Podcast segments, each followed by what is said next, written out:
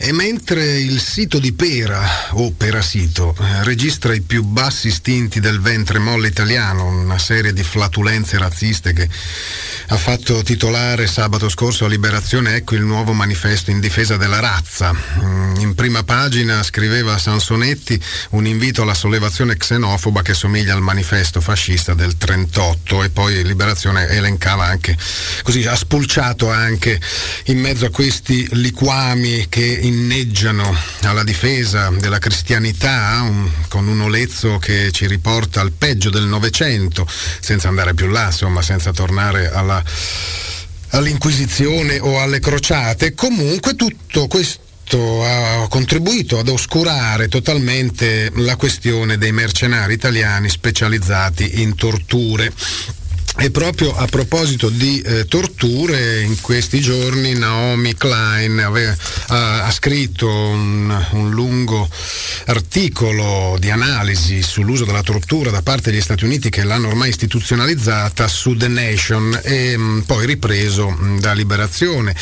E, mh, mm, in questo suo lungo articolo la Klein ricordava o sottolineava come eh, Bush abbia scelto il luogo migliore per annunciare al mondo eh, noi non pratichiamo la tortura, cioè lo ha fatto a Panama City, quindi ehm, a pochissima distanza in termini di chilometri dalle installazioni ormai abbandonate della famigerata School of Americas, la, la Escuela de las Americas, ehm, che dal 46 all'84 ha insegnato appunto ai militari, mh, soprattutto soprattutto latinoamericani, ma anche asiatici e africani, l'uso della tortura sotto l'eufemismo di un corso, del corso in tecniche di interrogatorio e ehm, bene ha fatto la Naomi Klein a ricordarci che questa scuola delle Americhe non è affatto chiusa, cioè si è trasferita a Fort Benning in Georgia e continua a insegnare ai militari a torturare.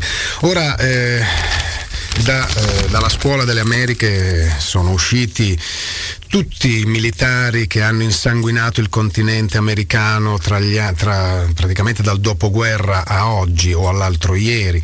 Scrive la Klein, alcuni tra coloro che avevano fatto parte della scuola di Panama ritornarono nei loro paesi e commisero alcuni dei crimini di guerra più feroci degli ultimi 50 anni, crimini di guerra spesso in tempo di eh, supposta pace perché la guerra era solo contro i civili praticamente, e gli assassini dell'arcivescovo Romero, per esempio, di, dei sei preti gesuiti a, a, El Salvador, il sistematico rapimento di bambini de desaparecidos in Argentina, il massacro di 900 civili a El Mosote, sempre in Salvador, e molti altri golpe militari la cui lista è troppo lunga per poter essere elencata e quindi proprio a Panama è andato a dire noi non torturiamo.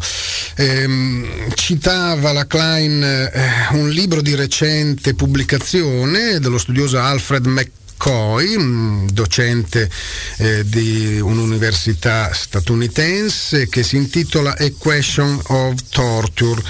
E, ehm, nel suo libro appena uscito sintetizza mh, questa evidenza fornendo una sconcertante descrizione di come nel 1950 mostruosi esperimenti finanziati dalla CIA su pazienti affetti da problemi psichiatrici e prigionieri si siano trasformati in una cornice per quello che l'autore chiama no touch torture, cioè sistemi di deprivazione sensoriale e dolore autoinflitto. Ecco, nel suo libro McCoy ehm, eh, afferma di riconoscere perfettamente la dottrina di tortura statunitense messa in atto sia dalla CIA che dal Pentagono eh, queste, nelle immagini di Abu Ghraib, cioè mh, torturare soprattutto eh, costringendo il prigioniero ad autoinfliggersi eh, il dolore, cioè stando in posizioni impossibili per ore o addirittura giorni, ehm, quindi preferire questo al, al toccarlo, cioè il no touch torture. Si chiamava programma Phoenix, per esempio quello messo in atto eh, in Vietnam, eh, dove c'erano nel sud del Vietnam mh, mm, ben 40 centri di interrogatori, di interrogatori fra molte virgolette, comunque centri di tortura gestiti dagli Stati Uniti, dove eh, comunque uscirono morte 20.000 persone ecco, ammazzate di tortura, ma non si hanno i dati di quante altre decine di migliaia siano state eh, torturate lì dentro. Oggi, ricorda la Klein, ehm, si tende sempre più a delegare questo mh, a mercenari mh, di qualunque nazionalità, cioè una sorta di appalto della tortura, di privatizzazione della tortura. E qui eh, rientra il discorso eh, su eh, chi sarebbero questi mercenari italiani che torturano o torturavano Abu Ghraib e sicuramente adesso continuano a torturare da qualche altra parte. Stamattina eh, sull'unità mh, mm, Maurizio Chierici eh, riprende la questione mm, del perasito o eh, del perapensiero scrivendo quando i politici si aggrappano alle radici cristiane messo tra virgolette, i giornalisti che vanno a raccontare il mondo cominciano a preoccuparsi. Troppe volte hanno ascoltato le stesse parole e controllato cosa è successo dopo. Paradossalmente la definizione le rende sterili, non nutrono la spiritualità e accompagnano anni di cronache nelle quali la parola cristiano sulla bocca di protagonisti dagli interessi pronto cassa anticipa atrocità giustificate con l'urgenza del difendere la civiltà del mondo occidentale la cui innocenza è minacciata. A noi, innocenti, ogni difesa è permessa, purghe etniche o bombe al fosforo, dolorose ma necessarie.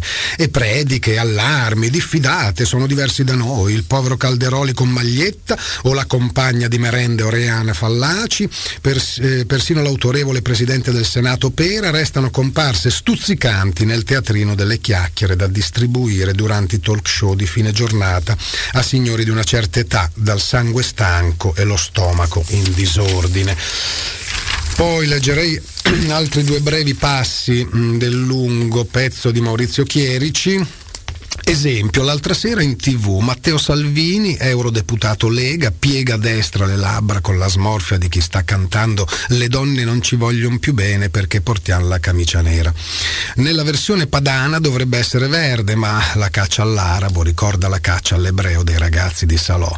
Si autoproclama crociato incazzatissimo con l'Europa zitella scandalosamente inerte verso i tagliagole di Maometto. A guardarlo, soprattutto ad ascoltarlo, Salvini mi ricorda un giovane giovanotto che gli somigliava, Bekir Gemayel, anche lui cristiano maronita, non perché le sue falangi libanesi militasse un ministro mh, di nome Maroni nelle sue falangi libanesi, ma per la venerazione a San Marone che nell'ottavo secolo, sì esiste pure San Marone, insomma, si era liberato dalla tutela del patriarca di Antiochia, eccetera, eccetera. E poi ricorda Chierici di come eh, Behir Gemayel, ancora giovane, fece il, il massacro di Tel El Zatar. Conclude Chierici più avanti sventolando a Vanvera miss- la missione cristiana, i Salvini, i Pera che insistono, i Calderoli e perfino i Casini, viaggiatori del secolo passato, sono riusciti a confondere in una sola immagine fede religiosa e interessi economici dell'Occidente. Può far comodo per convincere i nostri consumatori senza dare troppe spiegazioni, ma adesso ne paghiamo la lunga eredità, non solo nell'Islam, ma in ogni mondo dalle bocche vuote, cristiano ormai vuol dire Occidente. E se l'Occidente usa le preghiere di Re Leopoldo o del presidente Bush per schiacciare popolazioni incolpevoli, il fanatismo dei feroci si aggrappa all'Islam per colpire altri incolpevoli famoso principio della reciprocità. Ecco, a proposito di contrapposti fanatismi, cioè di questo scontro tra incivili, eh, stamattina c'è un'interessante intervista su Repubblica, pagina 15, a Wall Solinka, Soinka, scusate, eh, chissà poi com'è la pronuncia esatta, ma comunque mi perdonerà il buon Soinka. Quelle vignette erano volgari, ma l'Arabia islamica è ipocrita. Il Nobel Soyinka, gli imam aizzano le folle ignoranti. Intervista lo scrittore nigeriano che esclude uno scontro di civiltà. Sono i politici a volere gli scontri. Ecco, sembra sicuramente eh, il grande scrittore nigeriano non sa neppure chi diamine possa essere un certo Pera Marcello, però sembra che si rivolga proprio a lui dicendo sono i politici a volere gli scontri.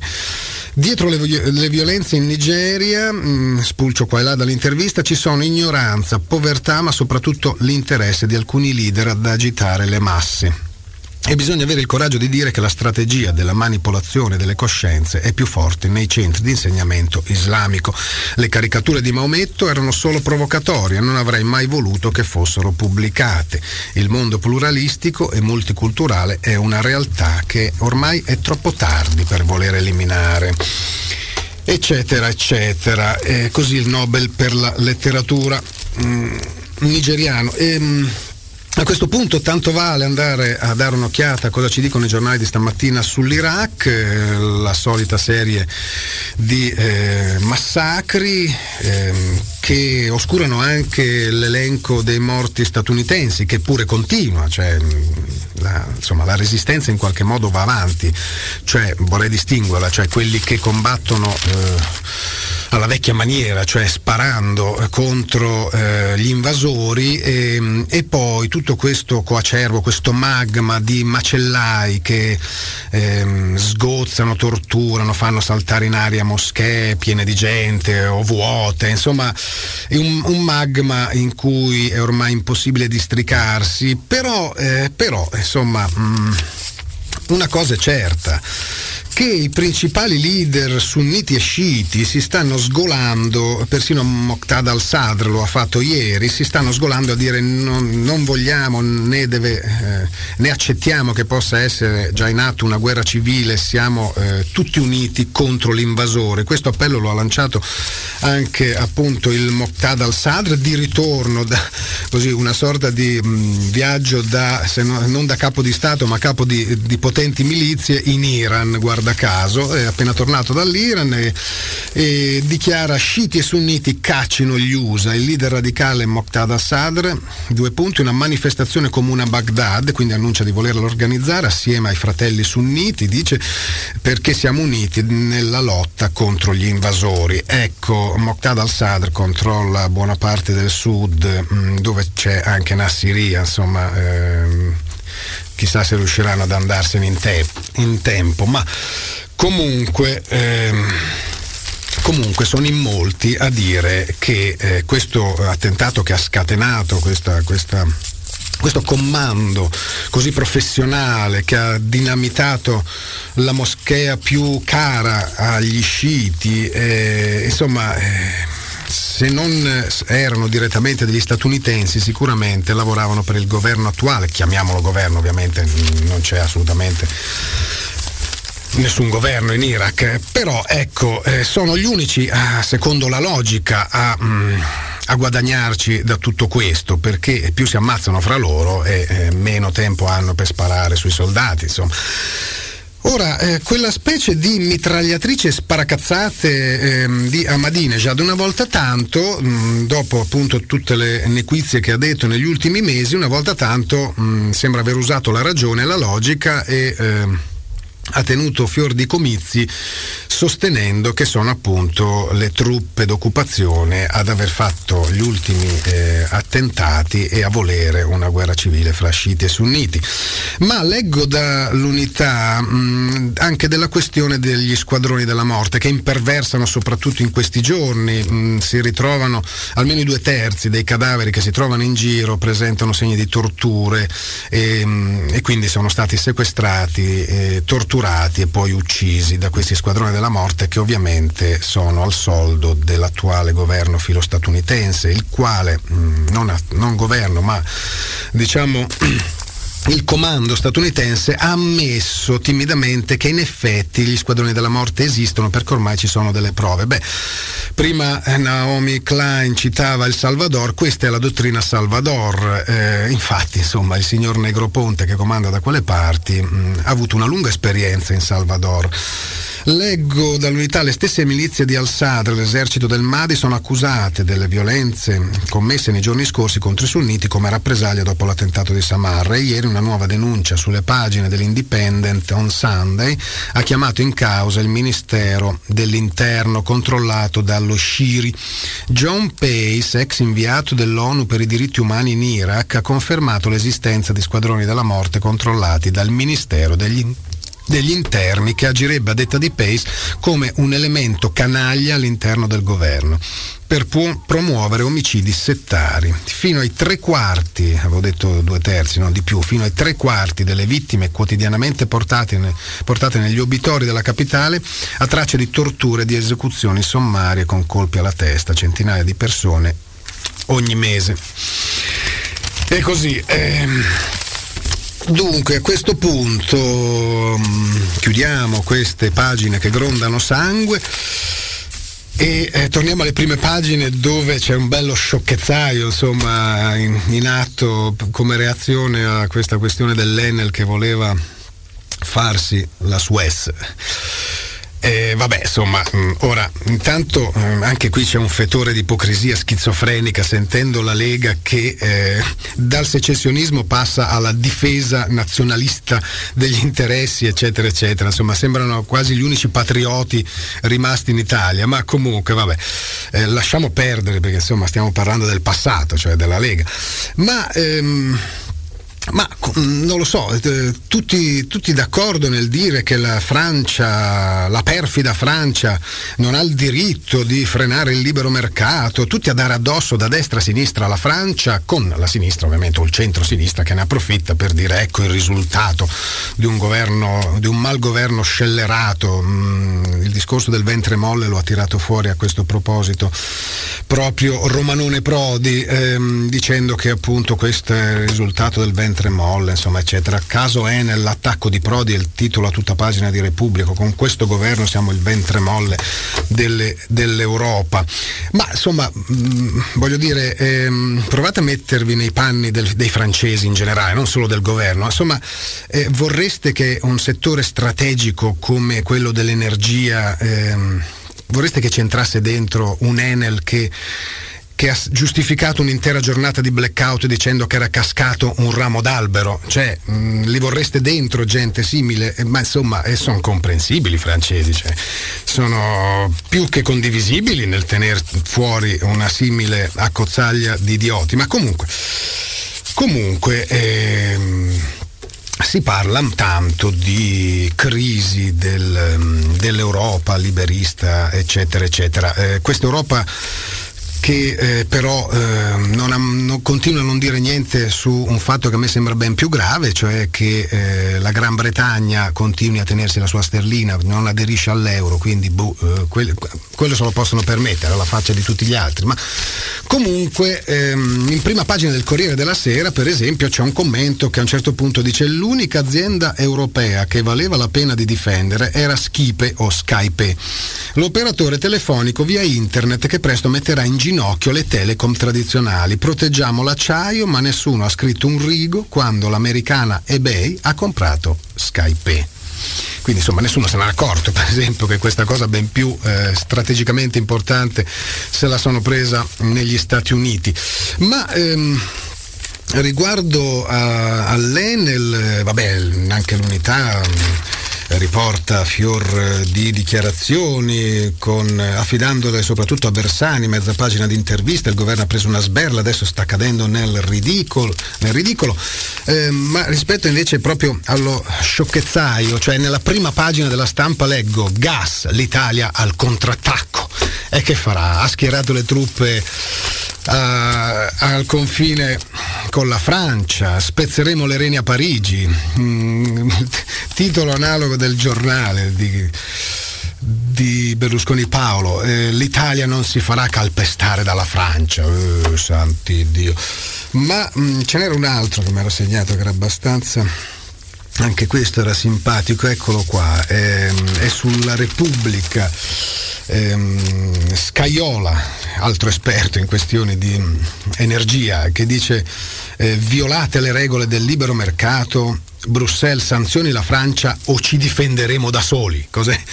Eh, la nuova legge sulla legittima difesa, spareranno i francesi ovunque li trovano, casa, se, se trovate un francese in casa siete autorizzati a sparare perché ci, ci difenderemo da soli, annuncia Scaiola.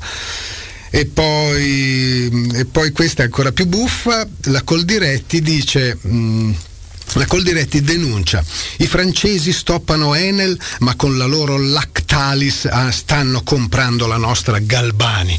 Perché in effetti eh, si può paragonare la questione dell'energia elettrica o del gas alla produzione di mozzarelle formaggini. Eh certo, ma vabbè, chiudiamo questo ridicolo capitolo e ehm, passiamo al vittimismo del tracagnotto che anche stamattina dice sono il più perseguitato. Intanto ehm, ci ricorda Repubblica, credo, sì, che il direttore di The Economist lascia la direzione non perché lo caccino, ma perché si va a dedicare ad altro, comunque continuerà a scrivere su The Economist e conferma che ehm, insomma, l'Italia non può andare avanti con un governo simile, conferma tutte le cose che ha detto finora comprese le due querele che si è preso mh, mm, dal Tracagnotto. Ma eh, a questo proposito vi leggerei alcuni passi dell'articolo di Marco Travaglio dal titolo La prevalenza del cretino, a pagina 3 dell'unità, mh, mm, nella sua rubrica Bananas. Dice. Mh, mm,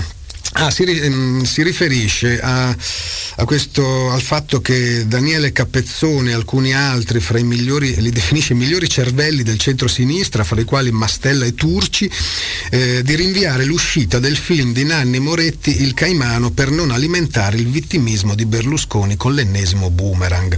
Come noto, infatti, George Bush ha rivinto le elezioni grazie al film anti-Bush di Michael Moore. E poi va avanti Travaglio con una serie di ironie. E a ben guardare anche lo scandalo Watergate fu a favore mh, di Nixon Anzi fu un favore per Nixon, il quale si perse la Casa Bianca ma poté fare la vittima. Dunque rinviare il Caimano, ma non solo. La proposta non deve restare isolata ma va allargata e perfezionata per la bisogna. Uno, Moretti prepara in fretta e furia un film pro Berlusconi, magari facendosi aiutare da Bondi, Cicchito e Schifani. Potrebbe seri- eh, sobriamente intitolarsi Il Santo, con introduzione di Vespa. Due, proibire per tutta la durata della campagna elettorale pellicole potenzialmente allusive come Quarto Potere o Il Padrino poi ritirare dalle librerie tutte le opere su eh, quindi anti-Berlusconi, sostituire il tutto con le opere del Cavaliere, le poesie di Bondi e Pecorella e le recenti memorie del cosiddetto ministro Castelli in lingua celtica, con testo a fronte cofanetto con maglietta di Calderoli in omaggio, eccetera, eccetera. Più avanti sospendere fino al 10 aprile, compreso la stampa di pubblicazioni pericolose come Repubblica, Espresso, eccetera, eccetera poi denunciare i genitori di Laria Alpi per aver coperto in tutti questi mesi il suicidio della figlia. Ecco, mm, qui già l'ironia si fa molto più amara. Mm. Poi conclude dicendo lasciare la campagna elettorale nelle mani di Capezzone, Mastella e Turci che a perdere ci riescono benissimo da soli.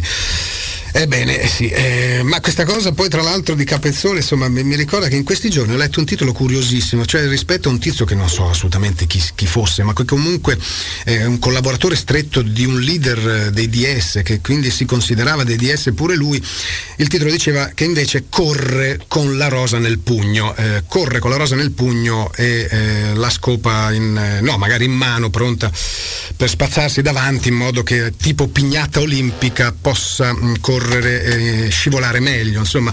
Ma eh, poi alla fine devo ammettere che le uniche due cose di, di, di sinistra che ho sentito in queste ultime settimane eh, le hanno dette proprio due della rosa nel pugno. Uno è il pluricitato in questo articolo Capezzone che insomma... Mh, rispetto alla questione della famiglia ha detto, ha sbottato, sì questi parlano tanto di famiglia perché ne devono mantenere almeno due a testa. E insomma si riferiva ovviamente a tutti quei, quegli esponenti del centrodestra che di famiglie in effetti ne hanno due, o quantomeno di mogli. E poi l'altra cosa molto sensata di sinistra l'ha detta la Bonino quando ha dichiarato ma non abbiamo alcuna intenzione di far chiudere o di perseguitare le scuole private, ma le scuole private sono private quindi che se le paghino i privati. Scuola, lo Stato paga la scuola pubblica. Beh, ehm, è parso non andare giù più alla sinistra che alla destra questo discorso, ma che strano, che cose strane che succedono. Comunque stamattina eh, sempre la Repubblica, torno alla Repubblica, ehm, che pubblica, scusate il bisticcio, eh, le 11 regole d'oro perché la sinistra vinca, insomma come battere la destra, da dove vengono, tanto per cambiare dagli Stati Uniti, cioè lo stesso paese che fa i sondaggi ehm, a quello lì ehm, convincendolo che a Waterloo ha vinto.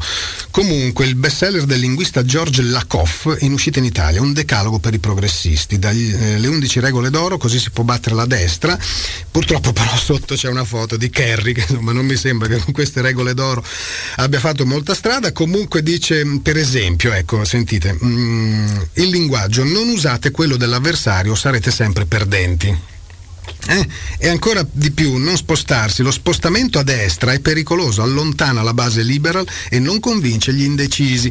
Quindi insomma in queste regole esorta ad avere un'identità progressista se si è progressisti perché imitando la destra semplicemente quelli che sono di destra già votano a destra e quindi non li convincerete mai sembra proprio insomma fatto per, per baffino questo decalogo anzi un calogo vabbè insomma come si dice 11 regole d'oro le ultime cose prima di chiudere. Sì, beh, pure stamattina si parla d'aviaria, vabbè, hanno trovato in Svizzera un curioso animale che assomiglia a una a un'anatra, ma non lo è, vabbè adesso mi ricordo come si chiama, ma eh, che comunque mh, avrebbe l'influenza. Un, il dato positivo è che la Svizzera ha subito chiuso la caccia, quindi insomma come vedete a qualcosa serve questa influenza. Vi ricordo che anche sul numero odierno, odierno insomma di questa settimana di carta trovate... Ehm, cose intelligenti eh, su questa ondata di panico, addirittura dei dati eh, che dovrebbero indurci a pensare che tutto sommato questa influenza eh, aviaria che c'è sempre stata, c'è da vent'anni, insomma,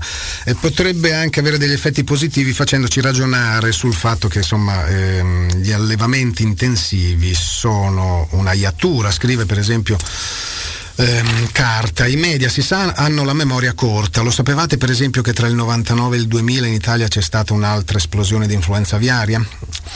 Era il virus H7N1, parente stretto eh, dell'H5, che propagato dalle TV sta seminando il panico. L'H7 ha colpito nelle campagne venete e lombarde. In Lombardia sono stati massacrati 14 milioni di polli. Ebbene, per fare l'esempio degli allevamenti di galline ovaiole, ovaiole sì, secondo i dati del censimento agricoltura Istat 2000, gli allevamenti rurali lombardi colpiti sono stati 4 su 17.000, cioè solo 4 su 17.000 quelli rurali, mentre quelli intensivi sono stati ben 72, cioè il 43%. Sono proprio queste fabbriche di polli che in queste settimane sono vantate come modello di sicurezza perché i nostri capi non entrano mai in contatto con l'esterno. I problemi però non sono fuori dai grandi capannoni, ma dentro Spiega Maurizio Arduin, esperto di zootecnia biologica.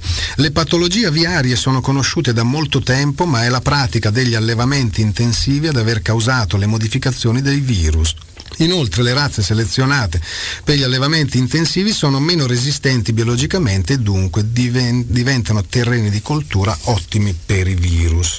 Il problema dunque sono le innaturali concentrazioni di animali, cosa a cui la natura reagisce con la nascita di un virus che ha lo scopo di riequilibrare situazioni anomale.